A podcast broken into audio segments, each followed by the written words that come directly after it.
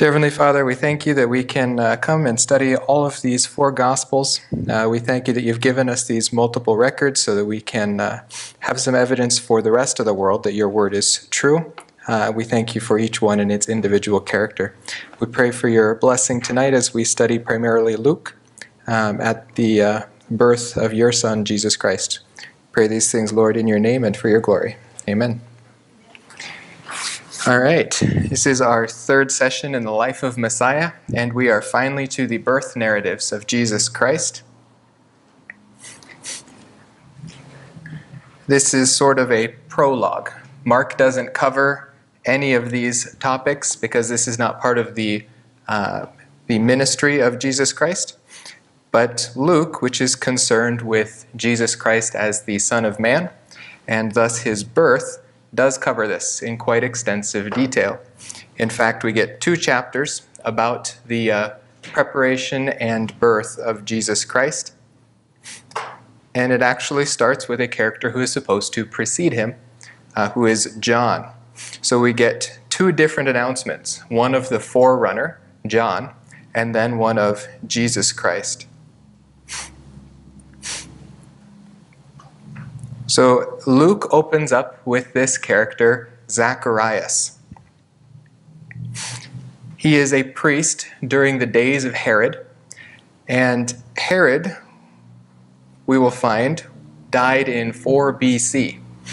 That might cause a bit of an issue for church history, as the church has uh, generally assigned the birth of Christ to either 1 BC or 1 AD. Uh, we're going to look at the actual birth year of Christ, or as close as we can get to it, based on biblical evidence rather than church tradition. Um, so hopefully we'll have a pretty good answer as we go through this. But these first two characters that Luke introduces us to are Zacharias and his wife Elizabeth. Now, these are going to make a bit of a play on words in the Hebrew. Zacharias' name means Jehovah remembers, and his wife Elizabeth, her name means God's oath. And we're going to see how God is faithful to his oath, how he remembers it. And after 400 plus years of silence, God restores the office of prophet to Israel and will present them with the forerunner to Jesus Christ, who is John the Baptist. Now, Zacharias is a priest in the temple and we're going to encounter plenty of priests uh, as we go through these Gospels. So it's important to understand uh, some of the different layers of priesthood.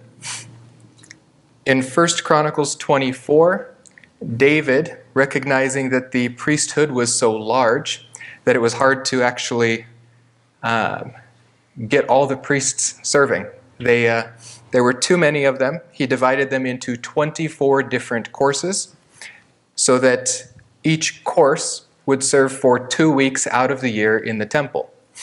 This allowed for, the, for all of the priests to be cycled through. However, in 5 BC, or the 5th century BC rather, after the Babylonian captivity, only four repre- or four uh, courses were represented in the return to Israel. So these 24 courses had to be redivided uh, out of these four remaining courses. When they did that, they redistributed into 24, but they kept the original names. So the four that returned, um, you can find them in Ezekiel 2, I think around verse 39, uh, took on the names of the other 24. So when we read that uh, Zacharias was from the course of Abijah, this does not mean that he is actually a descendant of Abijah. This just means that that is the technical priesthood course that he is in. Now, by the first century, uh, there were quite a few priests. In fact, there were about 18,000 common priests by the first century. These were divided into seven or to 24 courses of about 750 uh, common priests but only 50 were needed for each temple service, which was, again, two weeks out of each year. So, of these 18,000, it's very likely that Zacharias would only serve one time in his entire life. And of these 50 priests who were serving, it was very unlikely that Zacharias would be the one chosen to present the incense offering at the temple, which was the most dangerous job by Jewish reckoning, but also the most honored of the common priest's service in the temple. And it's exactly when he is presenting this sacrifice of, a, uh, of incense, which is supposed to create a sweet smelling savor representing the continual prayers of Israel to God. It is at this time that he is visited by an angel. And this angel stands on the right side of the temple and speaks to Zacharias. Now, his reaction might cause us a bit of wonder why he's so scared. Now, there's a simple answer that I don't think is the best that sometimes angels are scary. Uh, they have lots of different forms they come in, but this angel is Gabriel. He comes in the form of a man. So it's not an angel that is shocking to look at necessarily. So why is he afraid? It has more to do with what he is doing than the angel itself because it was well known among the Jews that you do not offer the burnt uh, incense improperly. In fact, one of the very first temple services here, in which Nadab and Abihu, two of the four sons of Aaron, offered the incense improperly. In Leviticus 10 1 through 2, it says, Now Nadab and Abihu, the sons of Aaron, took their respective fire pans and after putting fire in them, placed incense on it and offered strange fire before the Lord, which he had not commanded them. They did this in a way that God had not told them to do, and because they offered this improper sacrifice, fire came out of the presence of the Lord and consumed them, and they died before the Lord. Now, the presence of the Lord here would be in the Holy of Holies, in the uh, just behind the veil in the holy place where Zacharias is standing offering this incense. So when he saw an angel appear beside the altar, he was sure that he was about to die. He expected that he had offered the incense improperly in some way and that this angel was here to strike him dead. In fact, we find that instead of striking him dead, he's going to strike him mute. But that's going to be because of an improper reception of the message of the angel, not because he was offering the sacrifice improperly. Now, the message that this angel has for Zacharias is that he is going to have a son and that he should name his son Yohanan, which in the Hebrew means Jehovah is gracious. And he is. After centuries, the Lord is returning to dwell among his people. Since the 5th century BC, when the Shekinah glory left the temple in Ezra 8, the Lord has not dwelled among his people. And here, God is being gracious to Israel in restoring his presence among them, but also in bringing the promised Messiah. Now he tells uh, Zacharias that his son will be a Nazarite from birth. The laws of the Nazarite we find back in Numbers 6. And it says, Speak to the sons of Israel and say to them, when a man or woman makes a special vow, a vow of a Nazarite, to dedicate himself to the Lord, he shall abstain from wine and strong drink. He shall drink no vinegar, whether made from wine or strong drink, nor shall he drink any grape juice, nor eat fresh dried grapes all the days of his separation. He shall not eat anything that is produced by the grape vine, from the seeds even to the skin. Now, here in number six, we see that this is a vow that a man or a woman takes willingly. And in the second part, in verse or in verse four rather, we see that all the days of their separation they are to do this. It was for a specific period of time. So a man or a woman would take on this vow of separation, much in the same way as the church might take on a period of fasting. But it was not to last forever. However, there were three men born in biblical history which were Nazarites from birth. The first was Samson, who was unfaithful to his vow. The next was Samuel, who was faithful to his vow. Now, this is John, who will be faithful to his vow of a Nazarite, this vow from birth. This separates him for the service of God. Samuel was used in the service of God to bring about the Davidic household. Here, John is being faithful to the Lord to bring the final heir of the Davidic kingdom. And we see that he will be filled with the Holy Spirit from birth. Now, this is different both from how the Holy Spirit interacted with mankind in the Old Testament and during the church age. In fact, John's filling of the Holy Spirit is representative of the kingdom age, in which they will be filled their entire lives and have as much of the Holy Spirit as the Holy Spirit has of them. There will be no swaying in the kingdom. There will be no times where we spend unfilled by the Holy Spirit. We are always indwelled. But the indwelling means that the Holy Spirit is in us. We have all of the Holy Spirit. But the filling refers to how much of the Holy, how much of us the Holy Spirit has. Uh, I don't have too much time to get into this in the interest of time, but I left an essay in the foyer if you'd like to pick that up on the filling of the Holy Spirit. Mark, I'm sure you'll love that. All right. But he had a special job, a special task, and that is to be the forerunner of the Messiah. And as the forerunner, he has the three tasks of bringing repentance to Israel, restoration to Israel, and reception of the Messiah by Israel. And he does this in the spirit of Elijah. This is a dirash uh, fulfillment, meaning that it is a literal prophecy in the Old Testament, but it's fulfilled applicationally here. This is not a literal fulfillment, it still awaits its literal fulfillment at the time of restoration when the new covenant is realized by Israel at the end of the tribulation period. But here, the author is making an application, saying, in the same way as Elijah will come, so John is coming before Jesus or before the Messiah here.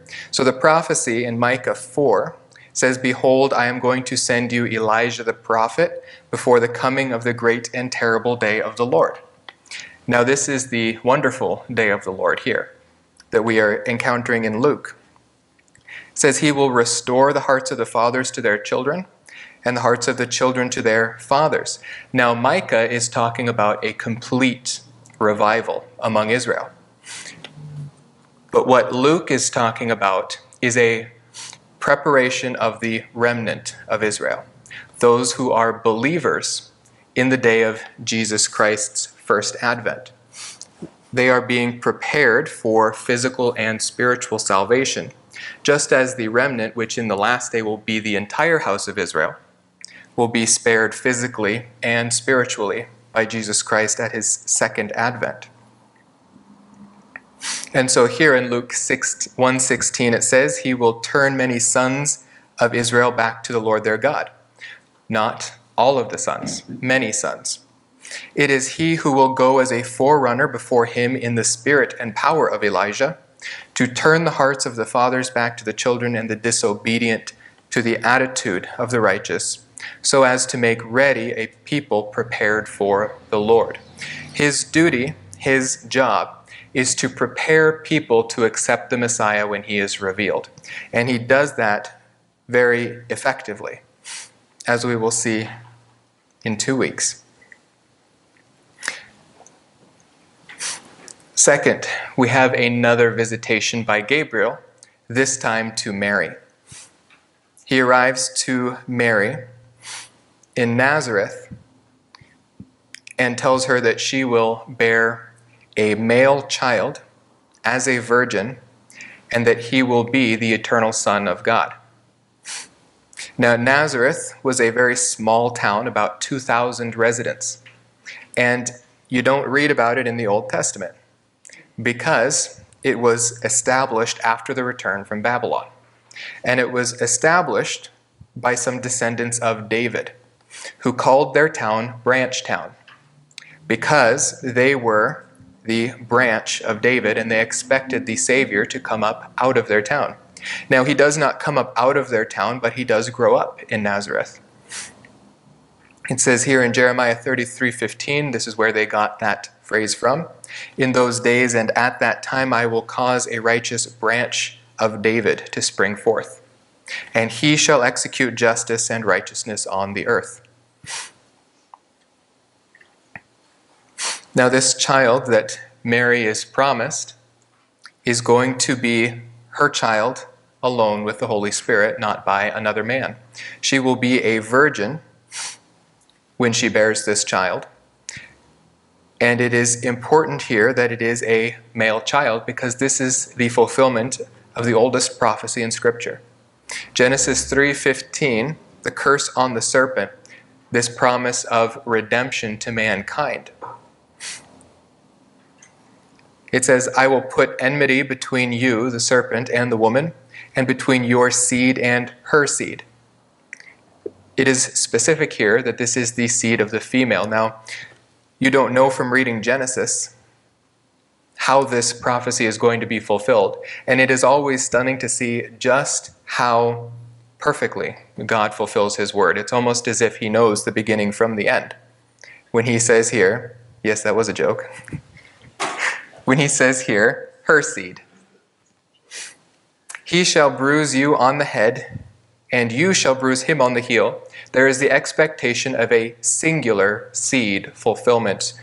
And here, Mary has been told she is the fulfillment of this prophecy. She is the woman whose seed will bring redemption to the world.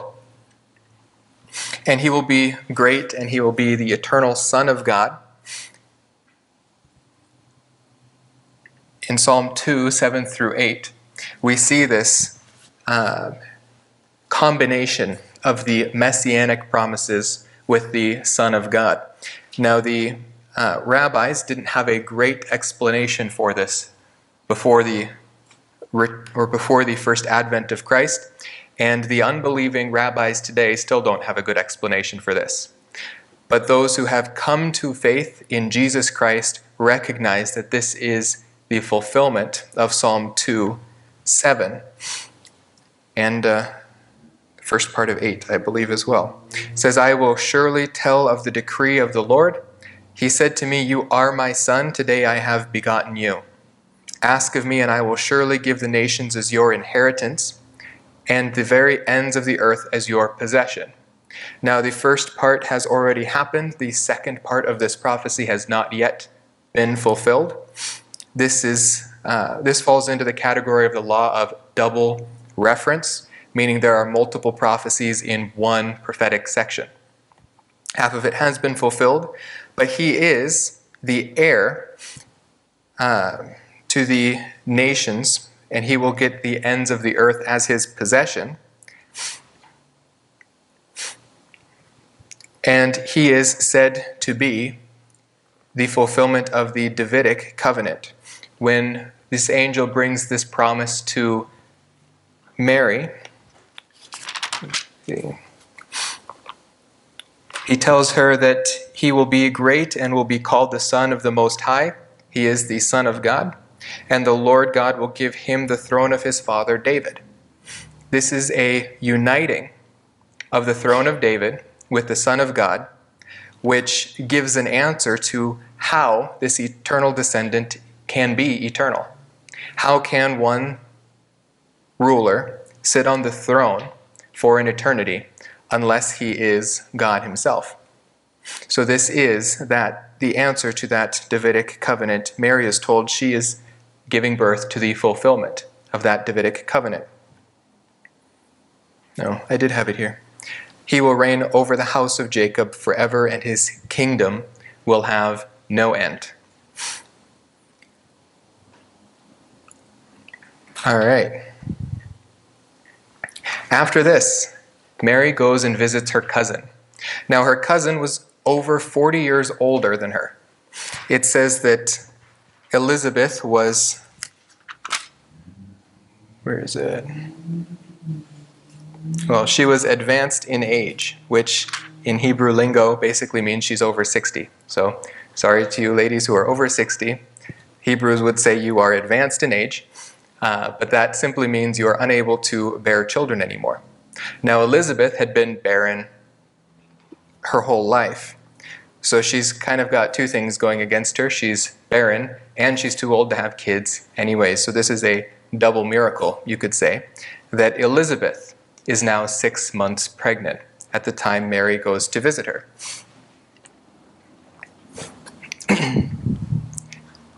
And her son is John, the forerunner to the Messiah, whose duty is to identify the Messiah. And he begins his job even in the womb. Because when Elizabeth first hears Mary's voice upon her arrival, John leaps for joy in her womb. Now, as much as this is a good argument for life beginning at conception, that's not actually Luke's purpose in identifying what John was doing in the womb of his mother. But when John identified the Messiah from the womb of Elizabeth before Mary said anything about the promise that she had been given by the angel. Elizabeth knew Mary's situation. And Elizabeth, being filled with the Holy Spirit, began to prophesy. And in her prophecy, she blesses Mary's faith. Now you can almost imagine that uh, Zacharias might be sitting there, mute, unable to do anything, for his lack of faith in the promise that he had been given by an angel. And here Elizabeth says to Mary, Bless you who was faithful. Let's see. Blessed is she who believed that there would be a fulfillment of what had been spoken to her by the Lord. Blessed is she for her faith. Hebrews 11:6. Now, Hebrews, some people, mostly Greek scholars, believe was written by Luke. Uh, other people believe it was written by Paul. Uh, but we see something very similar here in Hebrews 11:6, where the writer says, "Without faith it is impossible impossible to believe him, for he who comes to God must believe that he is and that he is a rewarder of those who seek him." Now, Mary is being rewarded for her faith by this blessing from Elizabeth. Elizabeth also blesses the Savior, the Lord, and she says that she herself is also blessed that the Lord has visited her. But then Mary begins a song, which is much like Hannah's song from the Old Testament, but she praises God who is her personal Savior. Now, there is a heresy in a very large Christian sect that says Mary was sinless, that she was also conceived of a virgin, and so she herself is also sinless as Christ was. This cannot be because in Luke 147 she says my spirit has rejoiced in God my savior. Only sinners need saviors. Mary recognizes her sin and it's exactly her humility that made it convenient? No. It's exactly because of her humility that she was favored of God and blessed with this great blessing. Had she been um, a woman of high standing, perhaps God would have chosen someone else, because as we will see, God's purpose is to bring about the Savior of this world in a humble situation. We see that especially in Luke chapter 2.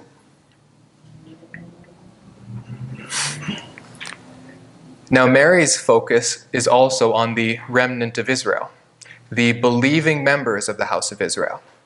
Because as she goes on singing, demonstrating great knowledge of the scripture, She does not make the universal statement of blessing that some of us sing in Christmas songs. Instead, she divides up these blessings to those who will believe in God. For example, in verse 50, she says, His mercy is upon generation after generation toward those who fear him, not towards all, but to those who will come to him in faith.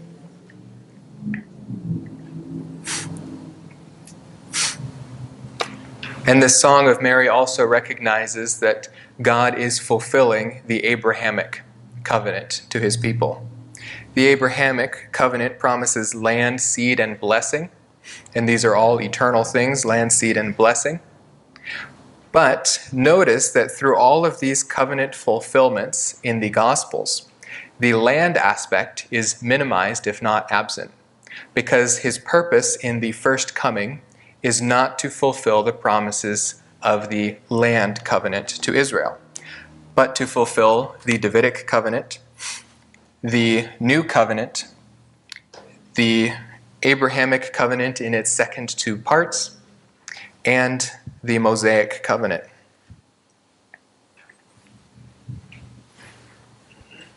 All right. Now we have two birth narratives, just as we had two announcements the first is John. John is six months older than Jesus.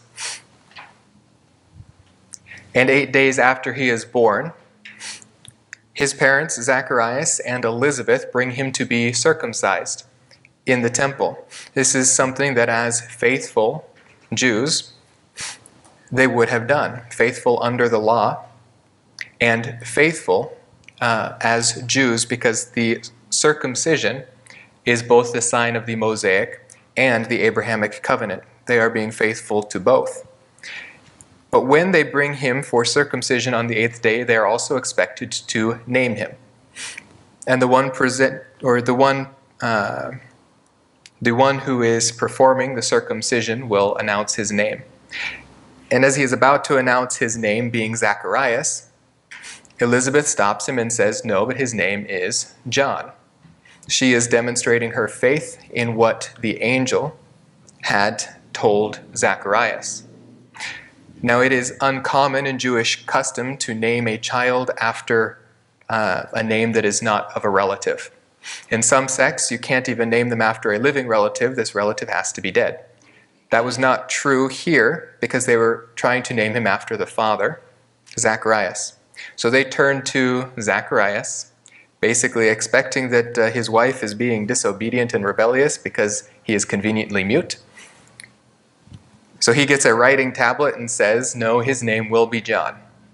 And in demonstrating his faith, his obedience is rewarded.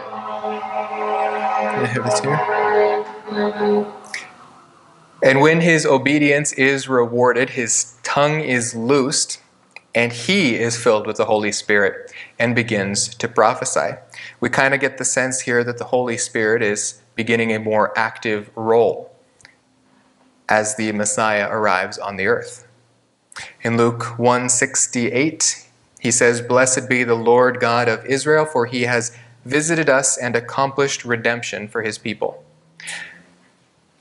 He has raised up a horn of salvation for us in the house of David his servant now, this is at the circumcision of his son John, and he begins prophesying about the Savior Jesus, who is still three months from being born.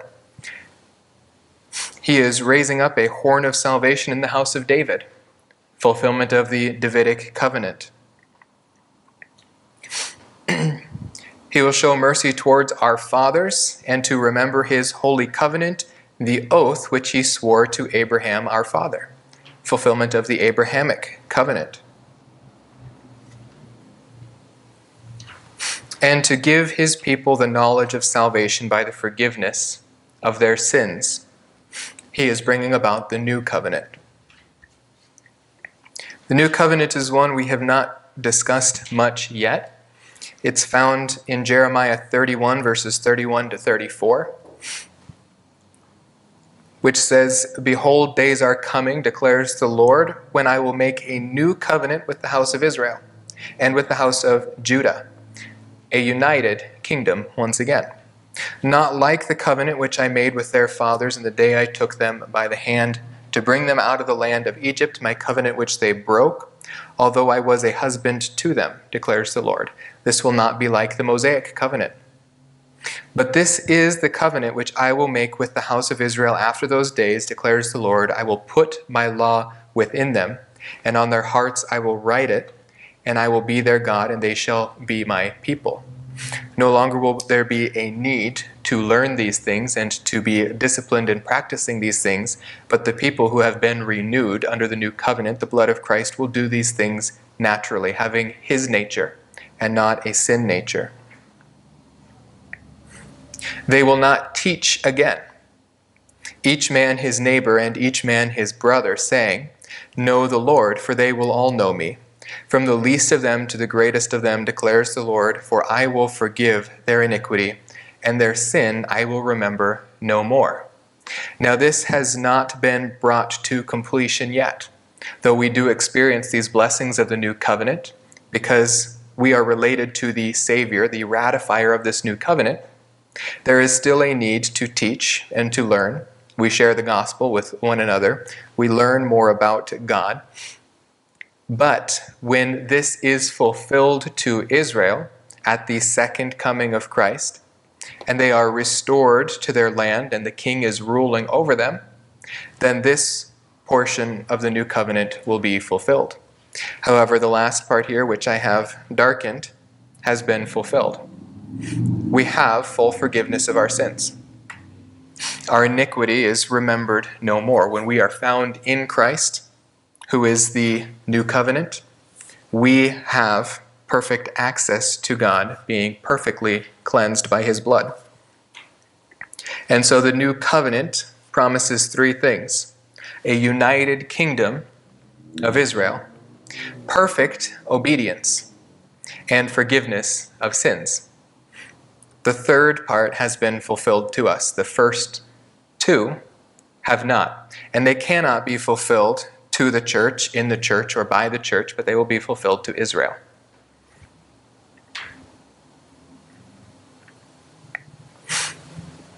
In Isaiah 9 6, we read, A child will be born to us, a son will be given to us, and the government will rest on his shoulders, and his name will be called Wonderful Counselor, Mighty God, Eternal Father, and Prince of Peace. Now, I have to be honest with you, I don't remember why I put this verse in there, but it is great.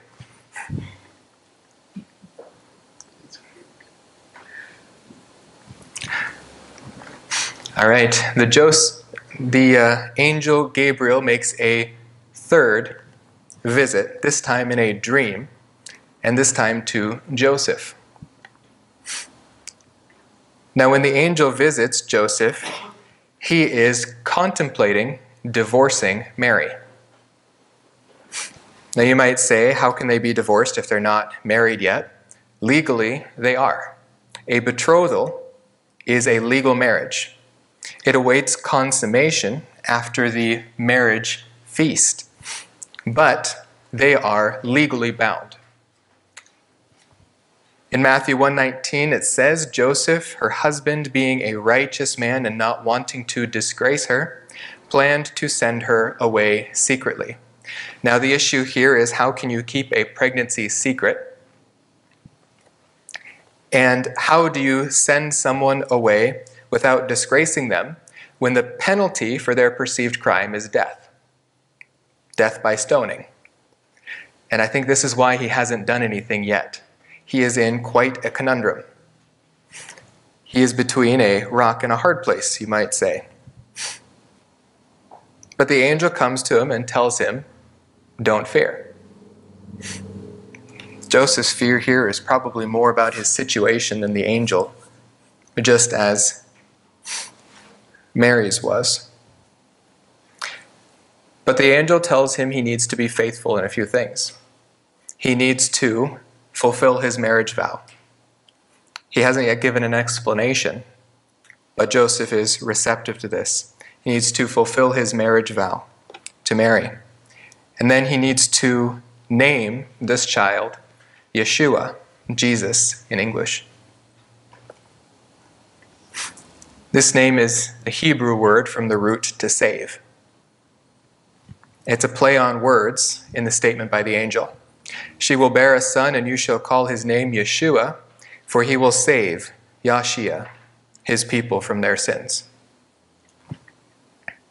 Keep in mind, here is a new covenant focus again.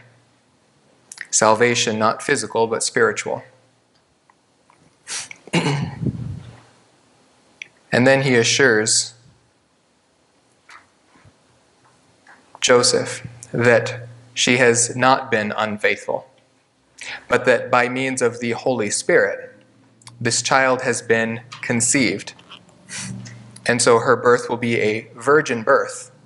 Now, this in the account of Matthew, you'll remember, is the answer to the problem presented in the uh, genealogy of Jesus in Matthew. That issue of the Davidic line not able to be inherited by a descendant of Jeconiah. Had Mary conceived a child with Joseph, this child would be disinherited from the, uh, from the ability to inherit the throne of David. So here, this is a blessing. That although Jeconiah, Joseph's great great great great grandfather, was so unfaithful that God said no descendant of his will ever sit on the throne, God has still allowed Joseph to raise the descendant who will sit on the throne, who will be the descendant of Mary and not of Joseph.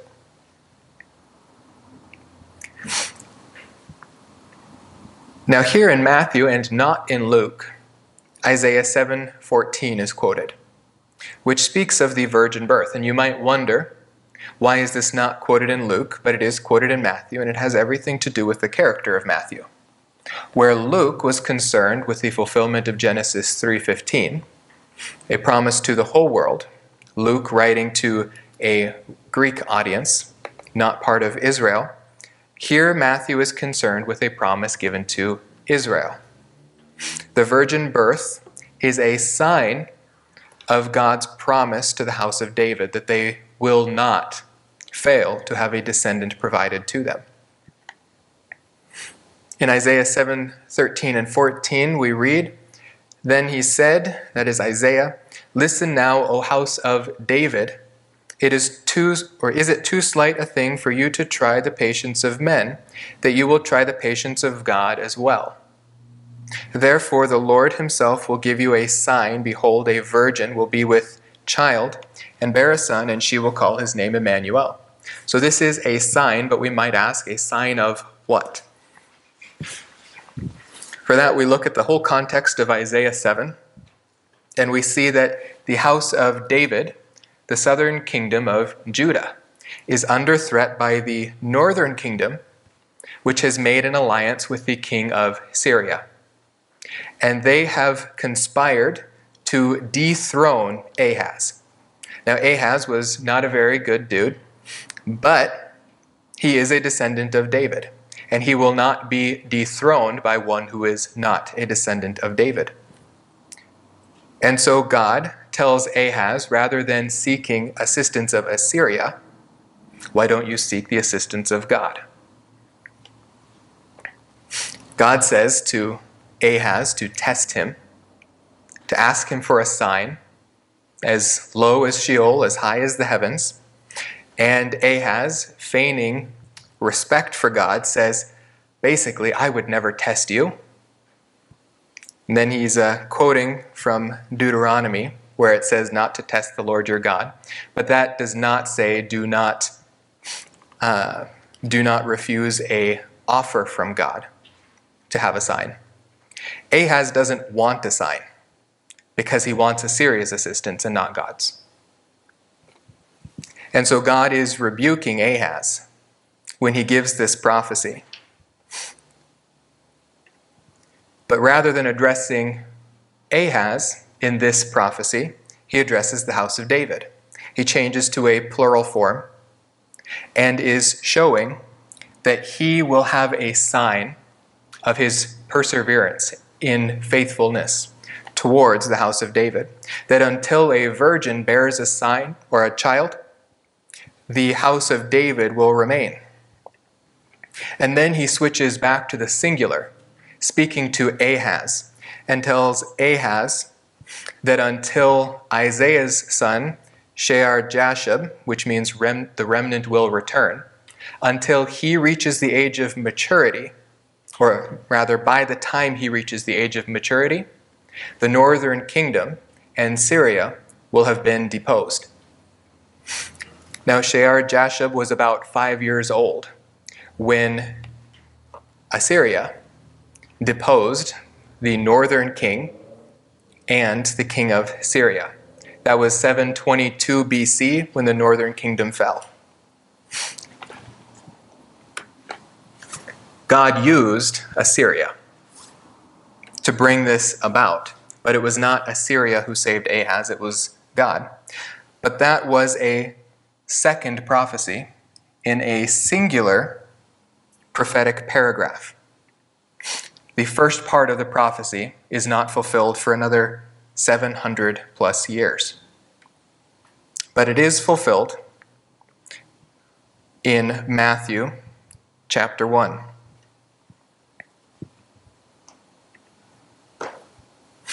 And this is because the reason why Matthew shares this, rather, is because Jesus is the promised descendant of David who can take the throne. Matthew is concerned with that Davidic line in a way that Luke is not because Luke's audience is not.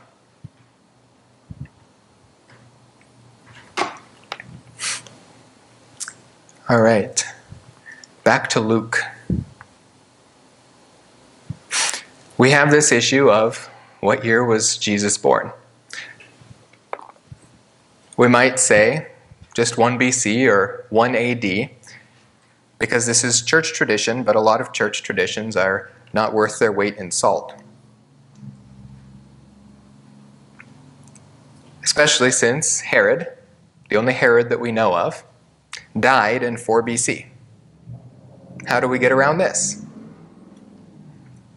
Well, it's not hard to say the church is wrong.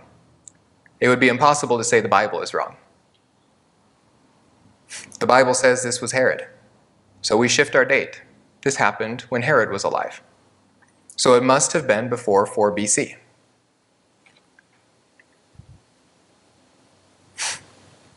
Also, Josephus, which is fairly trustworthy, tells us that Herod left Jerusalem for the last time in 5 BC, a year before his death.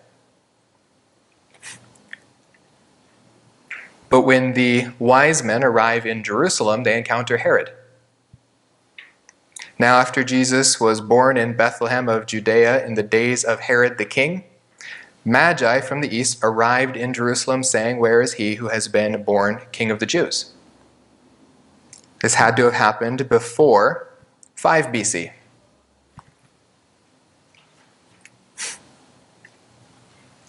Matthew 2:16 says, When Herod saw that he had been tricked by the Magi, he became enraged and sent and slew all the male children who were in Bethlehem and all its vicinity from two years old and under, according to the time which he had determined from the Magi.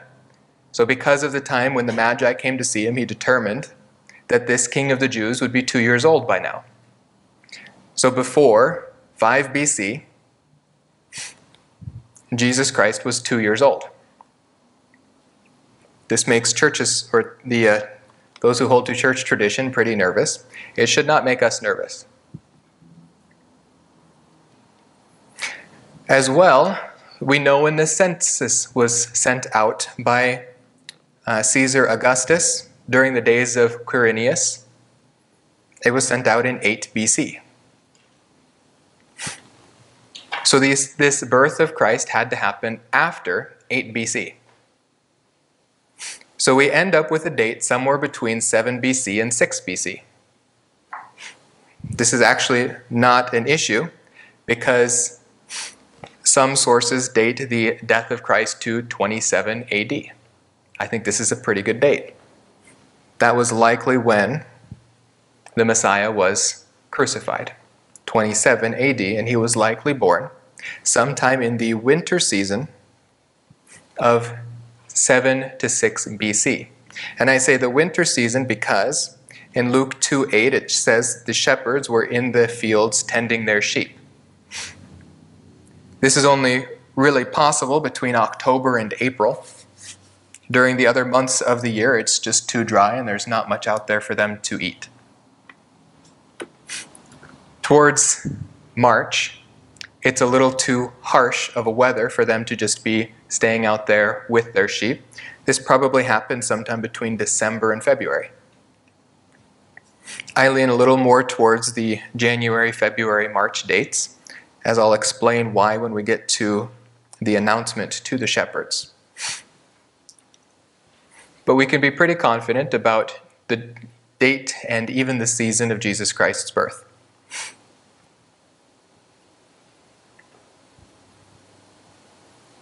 So Jesus was two before Herod left Jerusalem in 5 BC, and he was born after the census of 8 BC. He was born during the rainy seasons between 7 and 6 BC. That's pretty precise. And he was born in Bethlehem. Now, this happened because of that census sent out by Caesar Augustus. But it happened to fulfill prophecy. Because in Micah 5 2, it was prophesied that one who would rule over Israel, um, who was coming forth from long ago, from the days of eternity, which could only be the God man, Jesus Christ, Messiah of Israel, was going to come out of Bethlehem. And it comes out of Bethlehem, which was too little to be among the clans of Judah, a humble clan, a humble city.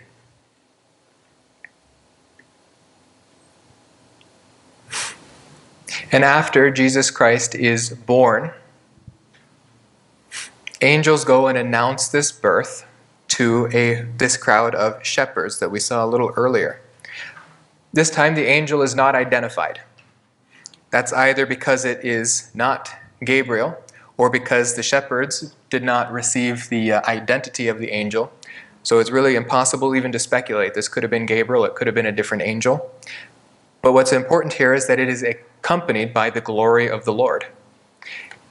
The Lord, Jesus Christ, is born, and the glory of the Lord, which is God among men, Shekinah glory, is together with the angel at this announcement.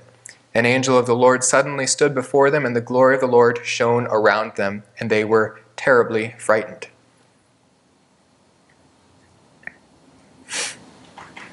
As well, it is said that this is not only the Savior, but this is the anointed Lord. He is identified as a man and as God. It says, Do not be afraid, for behold, I bring you good news of great joy, which will be for all the people. For today in the city of David, there has been born for you a Savior who is Christ, and this is appositionally identified as God. This one who is a Savior, this one who is the anointed of God, is himself the Lord. We've been studying Genesis, and we see that Eve made this improper application of her son Cain here, the angels are announcing that this one who is the promised seed is himself the Lord. He is God. And they are given two signs for how they will identify this child. It will be wrapped in cloths, and it will be laying in a manger. Now, a child wrapped in cloths is not that odd but a child laying in a feeding trough for animals is a little odd. Now, these being shepherds would probably know where the stables are that they are able to go and search them out to find which one has a baby laying in a manger wrapped in cloths, and I guarantee you there was probably only one that night. But it's interesting the way the text describes his wrapping in swaddling cloths. You might not think anything of this, and so you might wonder why is this detail even brought up? Well, it's brought up, I think, because of what kind of shepherds these are. given their location, and given the time of year, these are probably the shepherds between Jerusalem and Bethlehem which are tending the Passover flock. They are preparing the Passover lambs. And these angels come to announce to them that the Savior of the world, the final Passover lamb, has just been born.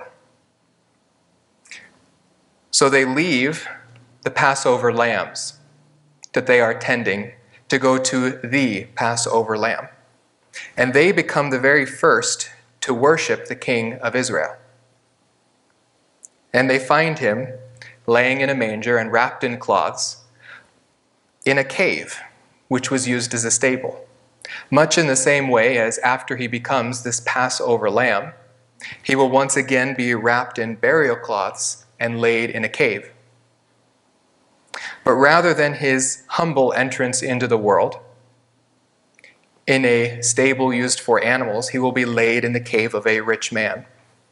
His humiliation will be over and his glorification will have begun, having finished his task on earth.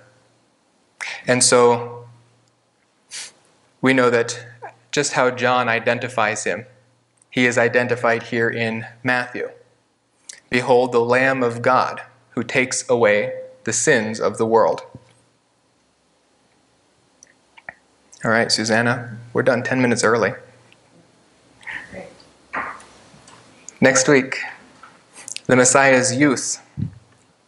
We'll read Luke 2. Actually, we'll finish up Luke 2, and we'll finish up Matthew 2 as well. So please read those sections and in the student manual lessons 12 through 18. And I'll see y'all here again next week. All right, let's pray.